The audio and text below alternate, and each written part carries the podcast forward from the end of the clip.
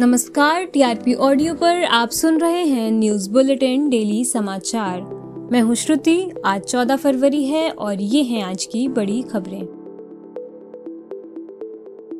हिजाब मामले में चल रहे विवाद को हाई कोर्ट ने अपने तरीके से सुनने का फैसला लिया है। हिजाब पहनने या ना पहनने का मुद्दा अब अंतर्राष्ट्रीय दर पे फैल चुका है। नोबल लॉरिएट मलाला यूसुफजाई और फ्रेंच फुटबॉलर पॉल पॉगबा भी इस मुद्दे पर अपनी टिप्पणी देते हुए नज़र आए। कर्नाटक में कक्षा दस तक के विद्यालय खोले जा चुके हैं। हालाँकि कक्षा 11 और 12 के लिए विद्यालय बुधवार तक बंद हैं। शिवमोगा में तेरह छात्र हिजाब उतारने के बजाय अपने घर वापस चले गए। आज की क्लास के बाद उडुपी और शिवमोगा जैसे डिस्ट्रिक्ट में लार्ज गैदरिंग्स को बैन कर दिया गया है। कर्नाटक हाई कोर्ट के थ्री मेंबर बेंच के सदस्य chief justice Rituraj Awasthi justice Krishna S Dixit और जस्टिस जे एम खाजी ने इस मुद्दे पर सुनवाई शुरू कर दी है। पिछले हफ़्ते कोर्ट के न्याय के दौरान ये फैसला सुनाया गया था कि स्कूल्स एंड कॉलेजेस को खोला जा सकता है, लेकिन कोई भी धार्मिक पहनावे को बढ़ावा नहीं दिया जाएगा। मिनिस्ट्री ऑफ़ होम अफेयर्स ने मशहूर गेम गरीना फ्री फायर के साथ तिरपन चाइनीज़ गेम्स पर प्रतिबंध लगाने का फैसला लिया है। गरीना फ्री फायर एक सिंगापुर बेस्ड गेम है, जिसने पबजी जैसे खेलों की जगह ले ली थी। इस ऐप को गूगल प्ले स्टोर और ऐप स्टोर इंडिया से पहले ही हटाया जा चुका था। मिनिस्ट्री ने section 69 A of the information technology act के अंतर्गत बंद करने का फैसला लिया है।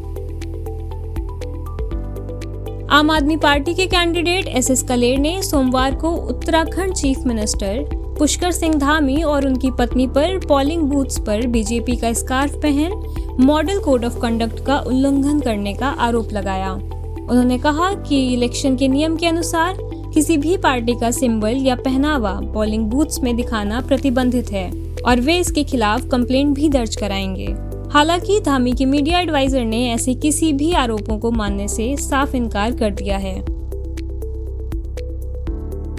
इसरो ने श्रीहरिकोटा से 2022 का पहला अभियान लॉन्च किया, जो कि दो उपग्रहों को अपने साथ लेकर गया। सफल अभियान की घोषणा करते हुए इसरो ने कहा कि करीब 19 मिनट की उड़ान के बाद यान ने उपग्रहों को निर्धारित कक्षा में स्थापित किया। बताया गया है कि ई ओ एस ज़ीरो चार इंस्पायर सेट वन और I N S two T D को सुबह छह बजकर सत्रह मिनट पर सूर्य की ध्रुवीय कक्षा में स्थापित किया गया और उपग्रहों को जिन कक्षाओं में स्थापित किया गया, वे निर्धारित कक्षाओं के बेहद करीब हैं।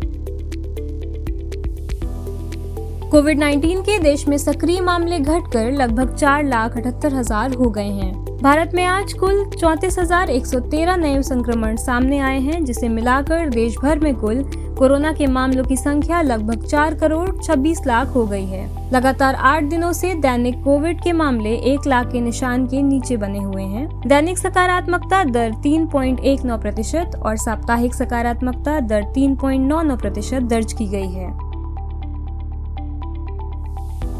दिल्ली के तिलक नगर में सत्तासी वर्षीय एक महिला के साथ रविवार को उसके घर के अंदर एक अज्ञात व्यक्ति ने कथित तौर पर मारपीट की और उसके साथ बलात्कार किया। घर पर अकेली थी जब आरोपी उसके घर में घुस गया और उस पर हमला कर दिया। बुज़ुर्ग महिला अपनी पैंसठ साल की बेटी के साथ रहती हैं, जो एक दोस्त से मिलने बाहर गई थी। पीड़ित परिवार के अनुसार रविवार दोपहर साढ़े बारह बजे आरोपी उनके घर आए और दरवाज़ा अंदर से बंद कर लिया। अतिरिक्त डीसीपी प्रशांत गौतम ने कहा पीड़ित की पहली शिकायत में लगाए गए आरोपों के आधार पर चोरी का मामला दर्ज किया गया है।